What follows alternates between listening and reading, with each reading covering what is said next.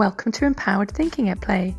I'm Kim Nelson, writer, meditation teacher, confidence coach, and someone with a very curious mind. I'm here talking to guests and exploring what makes them feel empowered, how they've created a stronger mindset, and their interpretation of what empowerment really is.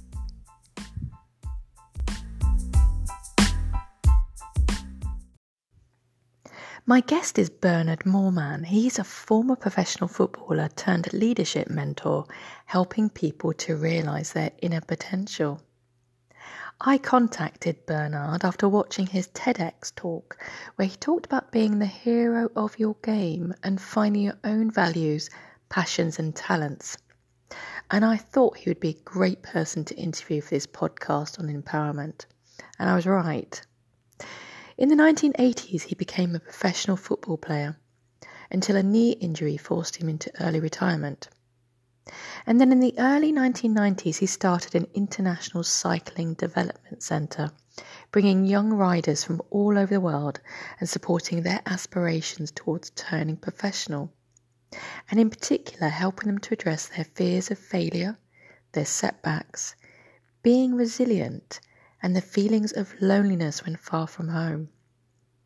It was truly inspiring to talk to Bernard, and we talked about many things, such as having a mindset of what can I do better, how passion is pain. Once you reach your highest level, you can get through the pain zone, how he helps people find their power and use their power, his tips on how to be full of energy, embracing the uncomfortable zone to keep improving, not being afraid of change, how perseverance is the key to reaching the top, his favourite TED Talk speakers.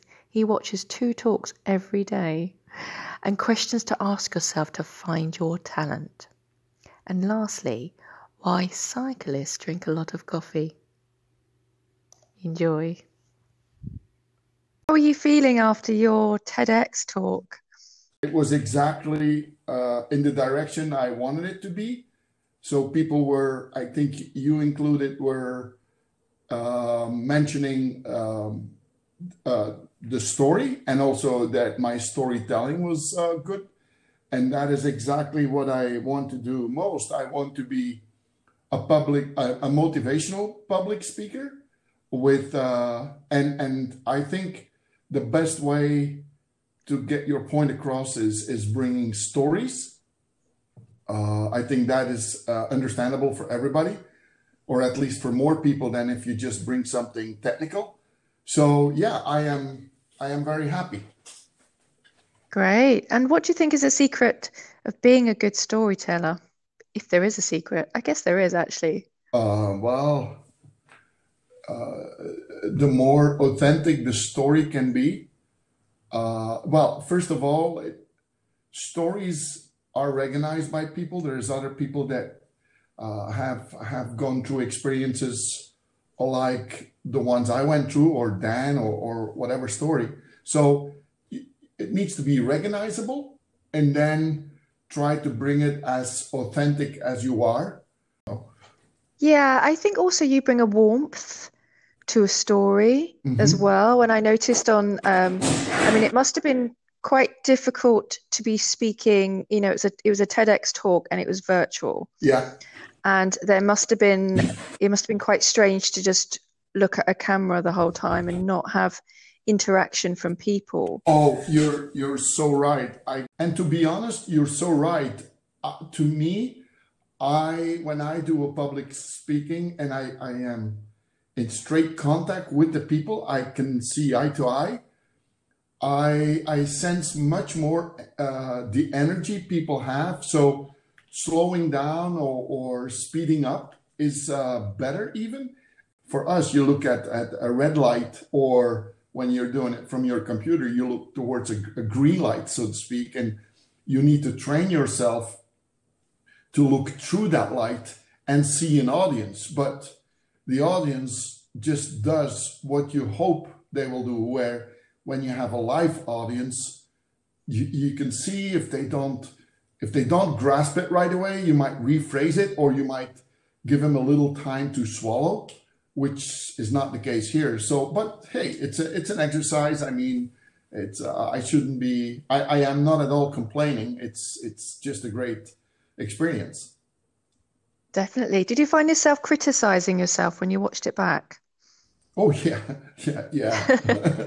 Oh wow, yeah. But you, the thing is, um, I am a an ex-pro sporter, and uh, criticizing myself does not mean that I am talking myself down. You know, it's you, you, you can only win by improving. That's something I learned when I was thirteen years old from then on. So I always want to do it better the next time. It needs to be better the next time. So that's how you look at it. You look at it like, what can I do better? You never say like, how, how much did I suck? You just say like, what can be done better? And also you try to find out, why did you do it the way you did it? So maybe you need to change some circumstances, or, and then you train. And that has been my life, all my life. So to me, that is, that, that is a no-brainer. But yeah, you, you see things where you say like, oh, we don't do that again. We do it differently. So, but. Yeah, that's a great mindset to have. How can I do this better? I am. Um, I actually spoke to a former professional cyclist okay. for my podcast. Okay. And I was amazed how much this guy put his body through yeah. with cycling. Yeah. And emotionally and physically completely battered. Yeah. But still coming back for more. Yeah. Yeah. Um, I think it must be one of the hardest sports to carry on because of all the injuries, but also mentally there must be, you do you work on them mentally to get them yeah. to to come get back up again? Well, actually I, I I did more mental work than physical work with the guys, because I had doctors uh, designing the train the physical training programs, and then I had uh, ex-cyclists talking about tactics more, and for me it was more about the mentality, the mental thing. And you're right when you say it is physically and mentally an exhausting sport, and physically more than other sports, because, you know, some of those guys cross the finish line more dead than alive. Uh, and uh, their, their body is totally exhausted. But I think if you would talk to like a professional gymnast, uh, those people w- will bring the same kind of stories. I think if you really want to reach the top, then obviously it is in your talent zone. You become very competent, but then also there is, there is something that awakens a passion for what you're doing. And if you think about the word passion, passion is pain. So I always say to the, the people, I mean, it's only when you are kind of okay with going through the pain zone that you can reach the highest level. And just think about a film actor that needs to gain fifteen kilos to play a certain role. I mean, that's not easy. That's painful.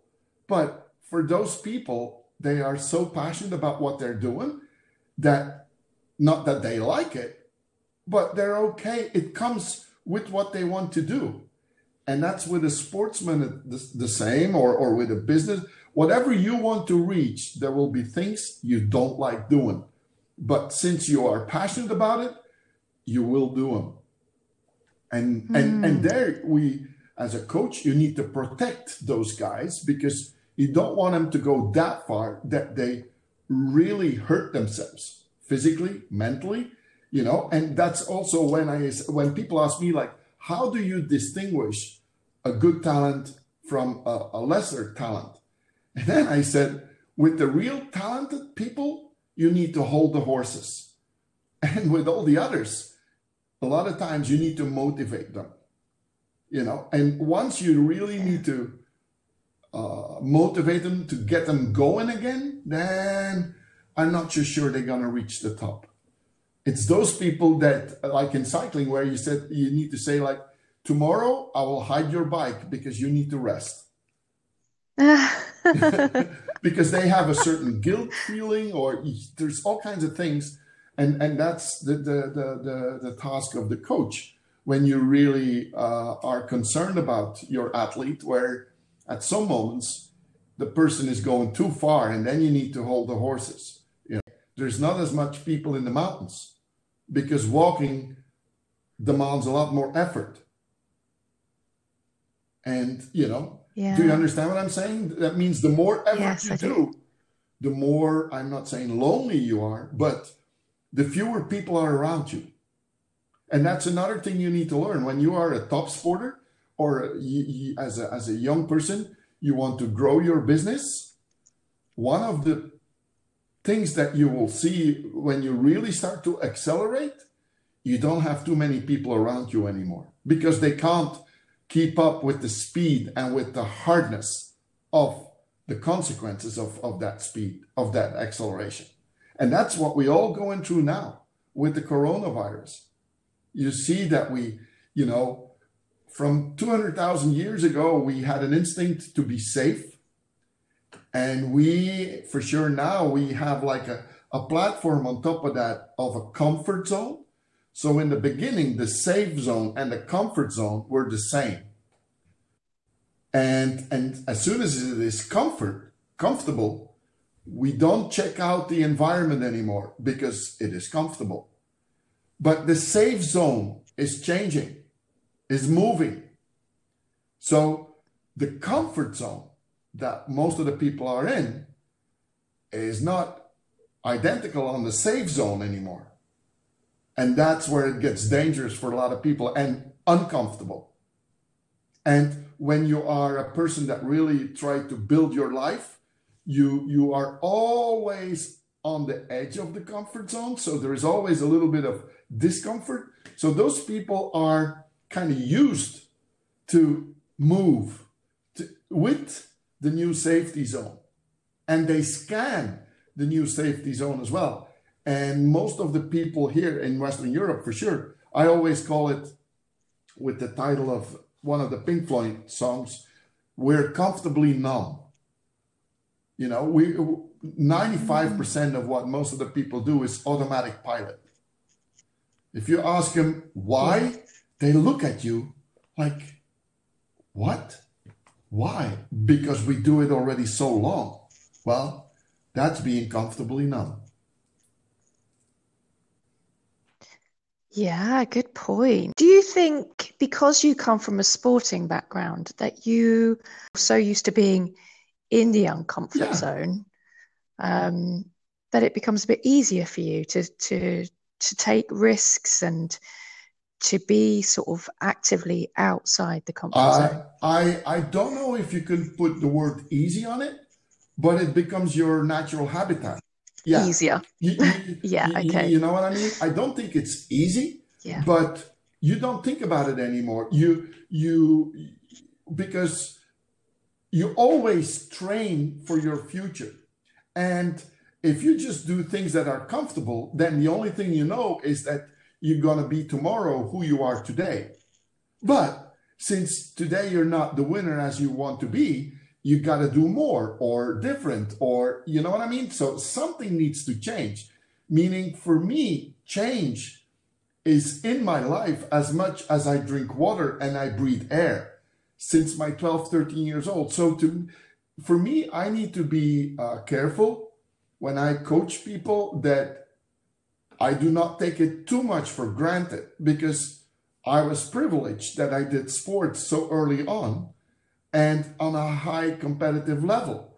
And also that I had a mindset that in my, for me, I have always said, it's not because you don't tell me that I will not know. You know, it's so you, you, in sports, in, in anything, you know, you, you, you, you steal ideas, you steal what you see, but then you make it as workable for yourself as possible. So you, you need to give it your own swing in order to survive first. And then, well, yeah, then to get better. And that becomes, when you do that as a kid, I learned that by playing, you know. And there's another thing, uh, you learn it by playing, but the two most important things in your life at that moment, you don't need to care about, which is food on the table and a roof above your head, you know, and that was, was delivered by my parents. So, but imagine you, you get married, you start a little family, and then the very first time you come in such a challenging situation and you have never trained yourself for it, even without knowing, then I think it's, it's much harder. So for me, the unexpected, the jealousy, the, the unfairness, I deal with that from when I was thirteen. When I started playing soccer, in the very first week, the, the, the youth coach asked us why we were there. And obviously, you know, you're a thirteen-year-old kid and you, you, well, we want to become pro. And then that coach uh, said to some guys, well, yeah, I think you can get there and you can get there. And to me, together with two other guys, they said like, well, it's great that you're here and see how far you can go, but just forget, forget dreaming being a professional soccer player, you know? And for those other two, one went home crying and didn't even show up the next training day. Uh, and to me, it was like, well, that's what you say. We will see.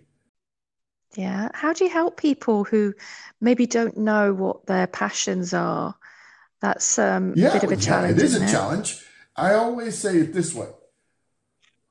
I am a new mirror in your bathroom. So, you know, those moments that you go in your bathroom, you're alone in the house, and you're like, what the hell am I doing? Or where am I? You know, that's a very good question to start with. But we're all, me included, we are all kind of soft with ourselves, meaning it is hard to stay in the bathroom, continue to look in the in, in the mirror a few seconds after you ask that question and really look at yourself like, come on, tell me. Well, then I'm saying, then I am that type of mirror that the moment I see you start to try to move away out of the bathroom, that I say, no, no, no, no, we don't leave before you answer me. And that is the thing, because we nobody likes pain.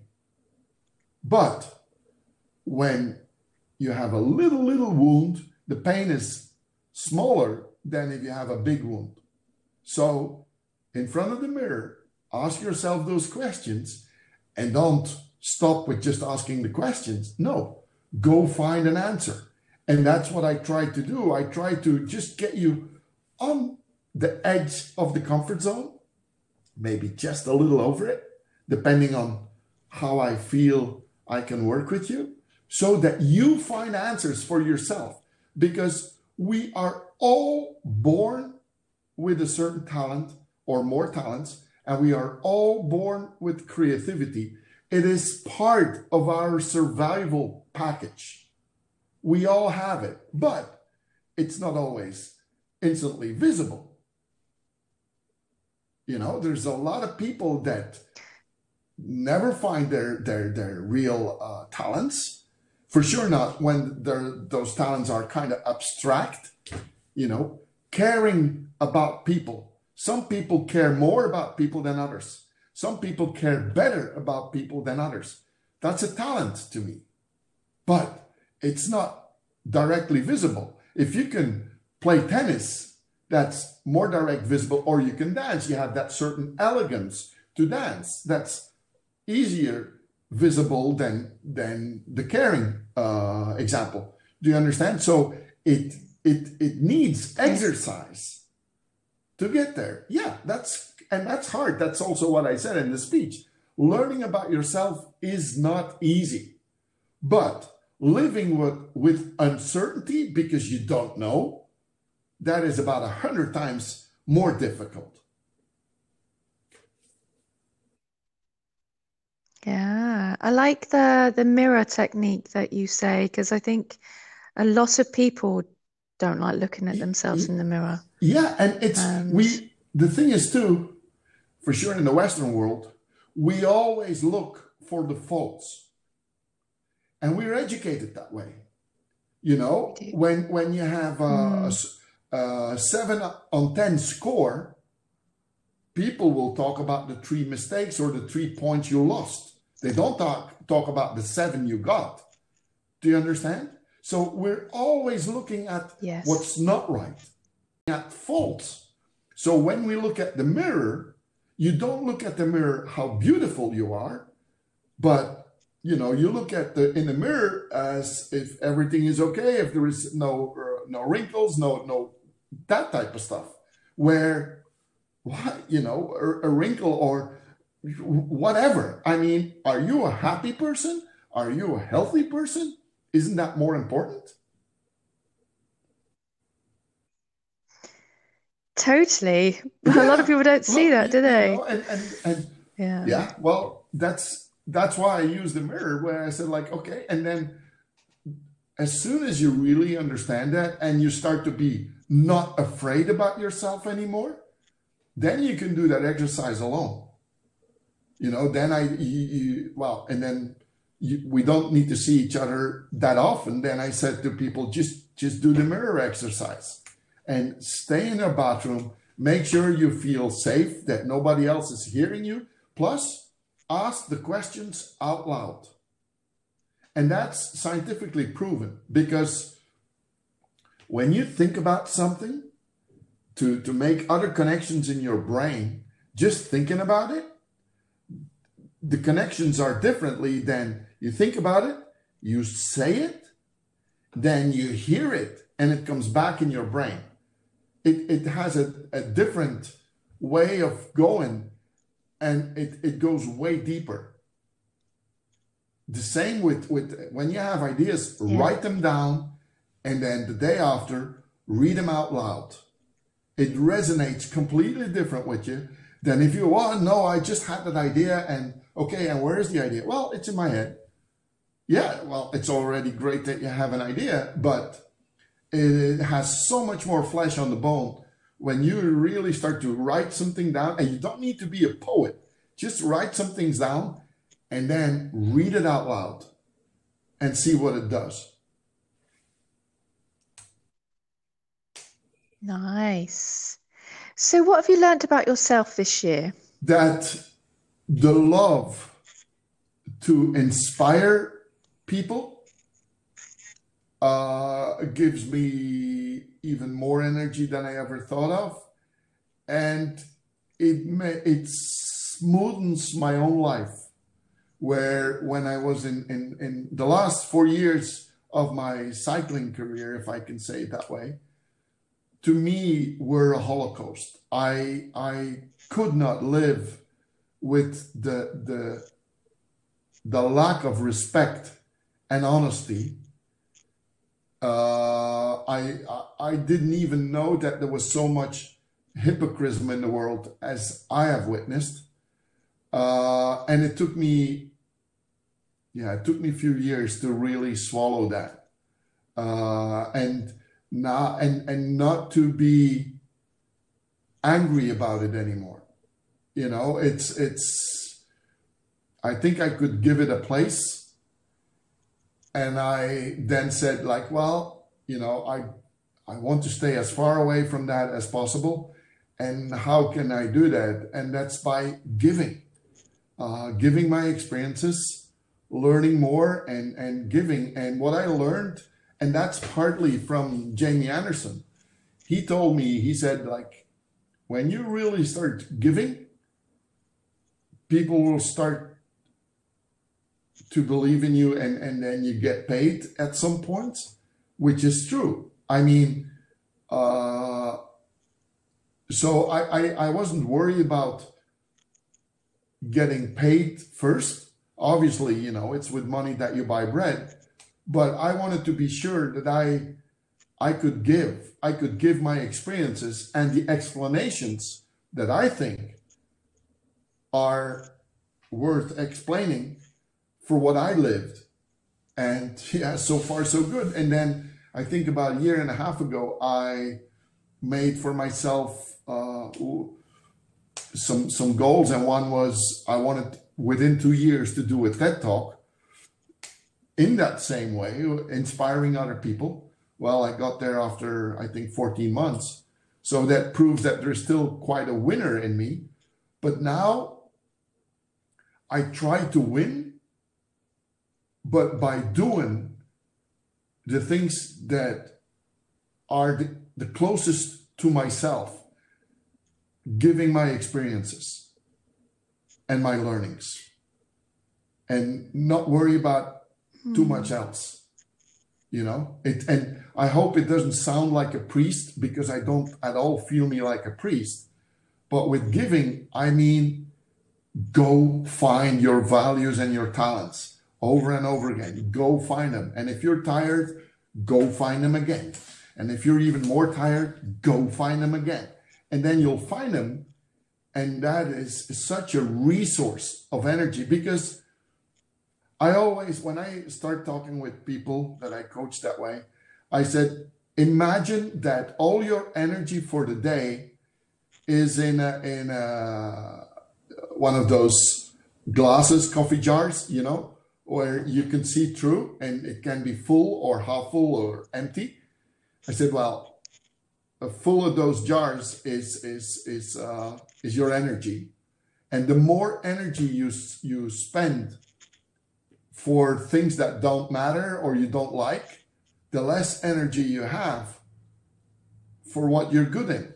So the trick is, go find what you're good in, and then try to minimize all the energy you need for stuff that is not necessary in life.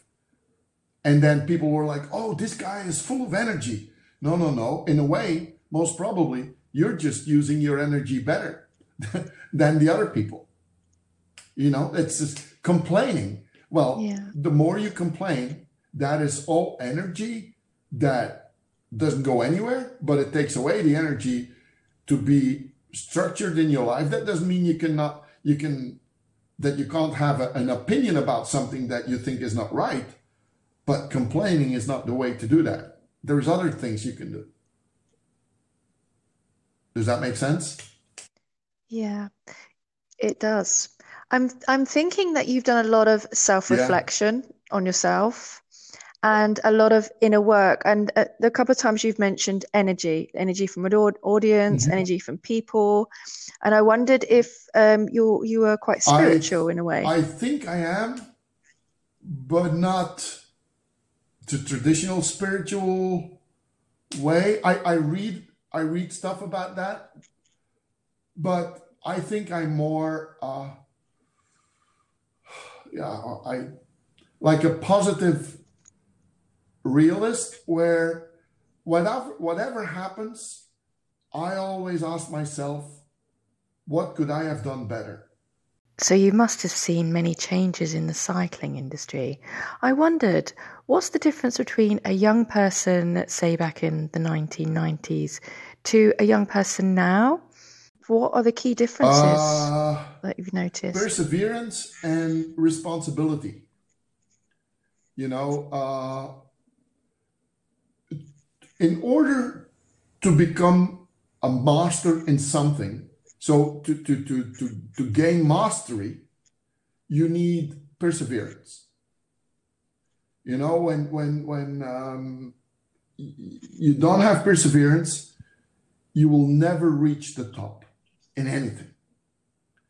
Today, we live in, in, a, in a world of opportunities and, and uh, easy entrances, where too fast, young people are, oh, this is not working, let's try this.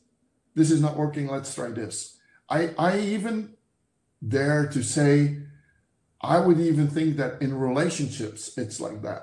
I am not saying that the way it was in the past, where it's always almost, almost was a shame that there would be a divorce, that that was the right thing. No, but when I, I speak now with people that are forty years old and it's their third or fourth relationship, I'm like, wow, in my world, this is quite strange, and not so much that you're changing, but how much did you really try to continue going? And now we have, what, twenty ways of communicating? Just think about when we started, uh, just before we were talking, I asked you, are we going to be on WhatsApp, Skype, Zoom? You, what, you know, you did. I mean? Because, the, and think about this. When I, when I dated my girlfriend, who is still my wife, we know each other forty-five years. I mean, we had, in the beginning, I had, I did not even have a house phone. So we couldn't call each other. Plus, I didn't want her to call my house because I didn't want my parents to know that I was dating my girlfriend. Not that she was bad, but hey, that was my world, you know? So I, everybody of my age at that time, we, we had a certain independency. And you can say, but yeah, the world is more dangerous. Do you really think there were no bad guys out there when, when we were young guys? You know, it's, but I never missed a date. I was on time, on the right spot. In the last years, I was uh, running my cycling team. I mean, and you, you had to travel. Man, you wouldn't believe how many times, like, well, yeah, I, I, uh, I tweeted you, but yeah, I am not on Twitter.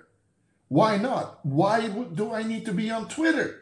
Just give me a call. Because if you give me a call, then all the information for both sides will be known and started right away.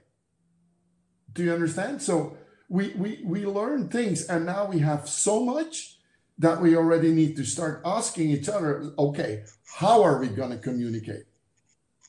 You know? And...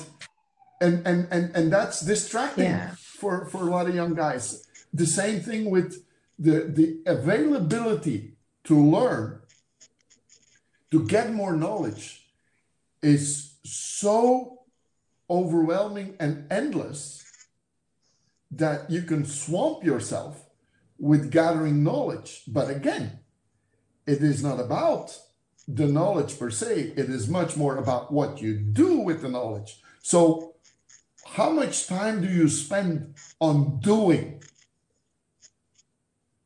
And then it's like, yeah, but I, I need to read that book and that book. That's fine. I read a lot of books too. But I get up at four thirty in the morning. I, I see two YouTube TED Talks every day. But it's not part of my normal day. I get up early for that. Wow. Do you understand what I'm saying? I mean... And then I try to, I, I take some notes and I try to use it in the way I talk. I, I steal with my eyes. So it's not only reading, I'm stealing.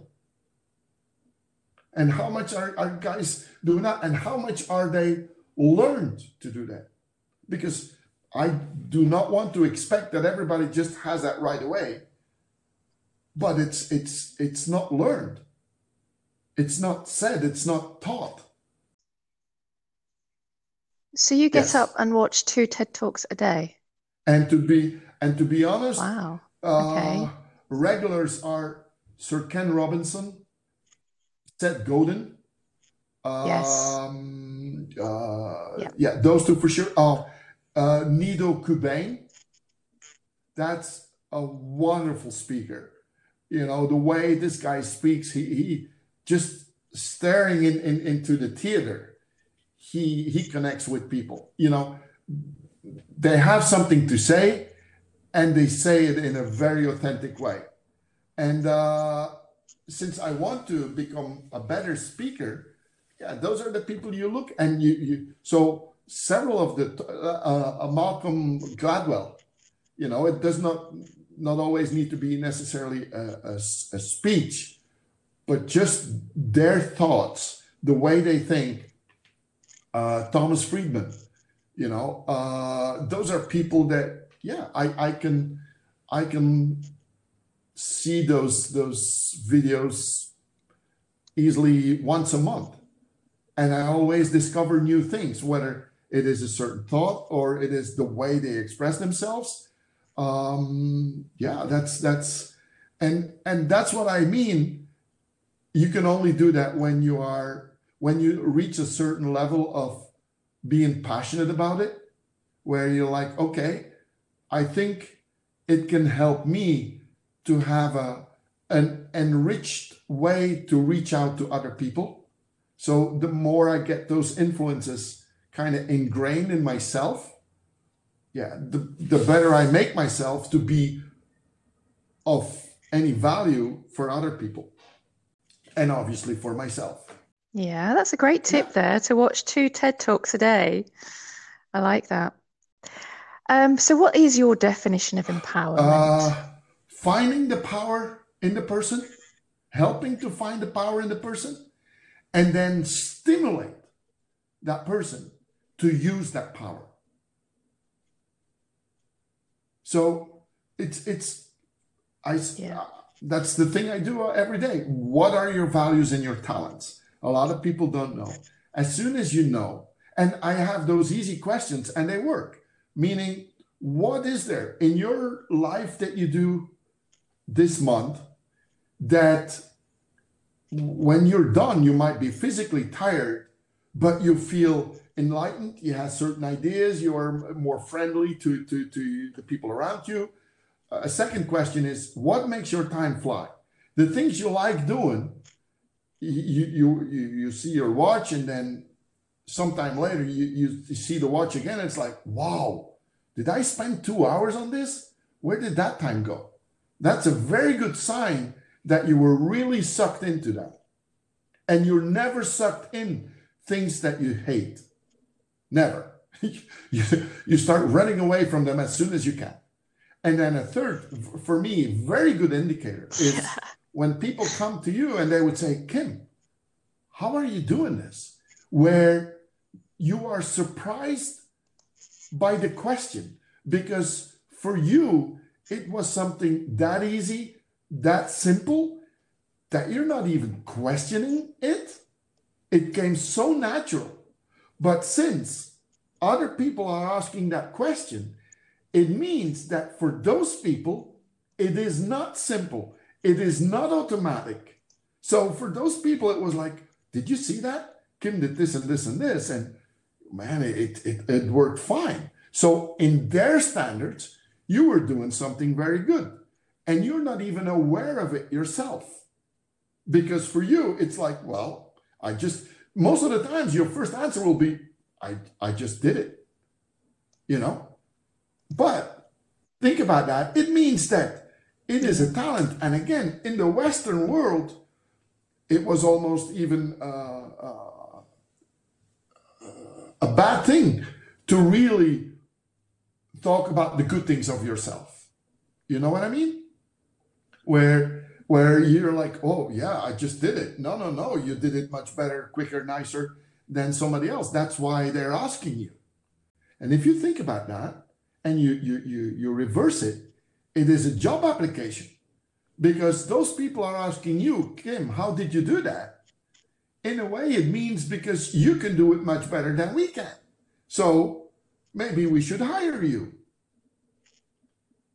you know? And those are simple questions, all kinds of theories, and you can go online and find out stuff. And I'm not saying that this is not working, but if you start, just start asking yourself those three questions about what you do in your week today, go back over every part, then you will see some things that you're like, well, I don't know. And there will be things that, yeah, I don't know. Uh, like you have.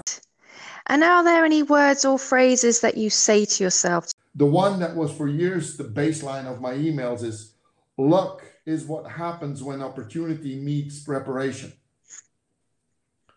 That's from, that's from Seneca. That's already two hundred, uh, two thousand years old. And then Churchill, if you're going through hell, keep going. And for him also is, we make a living uh, by what we get, but we make a life by what we give.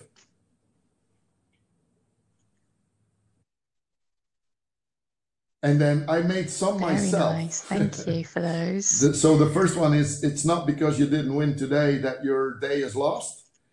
And then uh, I have one that I said that one too. What did you learn about your uh, yourself today that you didn't know yesterday? And then uh, uh, think smart, talk brave, walk safe, and for all, keep walking.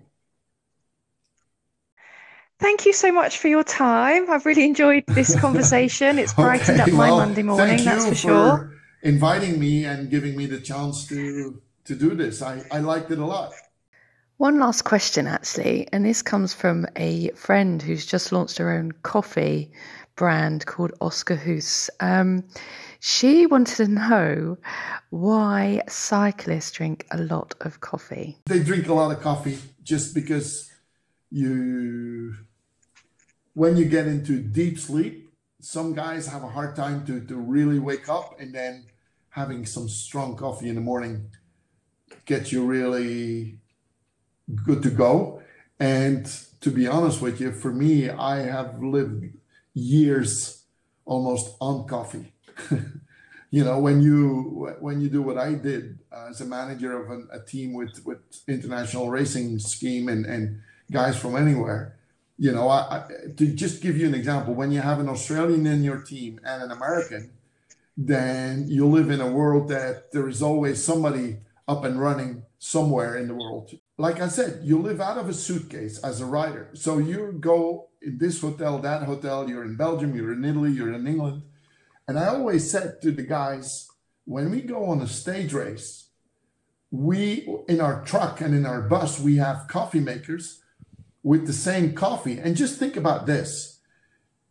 Maybe, well, and you guys in England are tea drinkers, so maybe that might change a little bit. But anyways, think about the rainy day and you come home from school soaking wet and mom made a fresh pot of tea or coffee.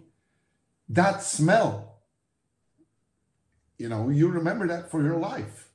But that's a smell of homecoming. And when you're a cyclist and it was a brutal day and you come in your hotel and then you make the coffee with the coffee you drink daily, that's a sense of homecoming. Like the little kid that goes to sleep with his favorite doll. And, and well, you know, we can laugh about it, but just think about it. You were butchered eight days that day in the freezing cold. You know, you, there's a lot of times you end up in a group, you don't even speak the language of any of those. You know, you're in a country you don't know. You don't even want to be there in a way, but you have to because that's where the race is. So just think how miserable this all is. And then you can go home, or at least to your hotel, which is still not home, with different cultures, different habits, different whatever. But you can come in your room, and then you make your coffee from your home.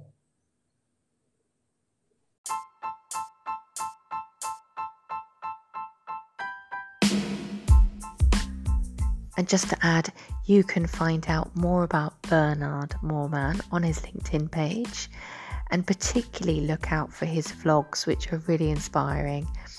And also check out his TEDx Vilvoorde talk, his Hero of the Game talk, which is how I found out about him. And if you're interested in finding out more about me, you can check out my website, which is mindful thinking at play dot com. Until next time.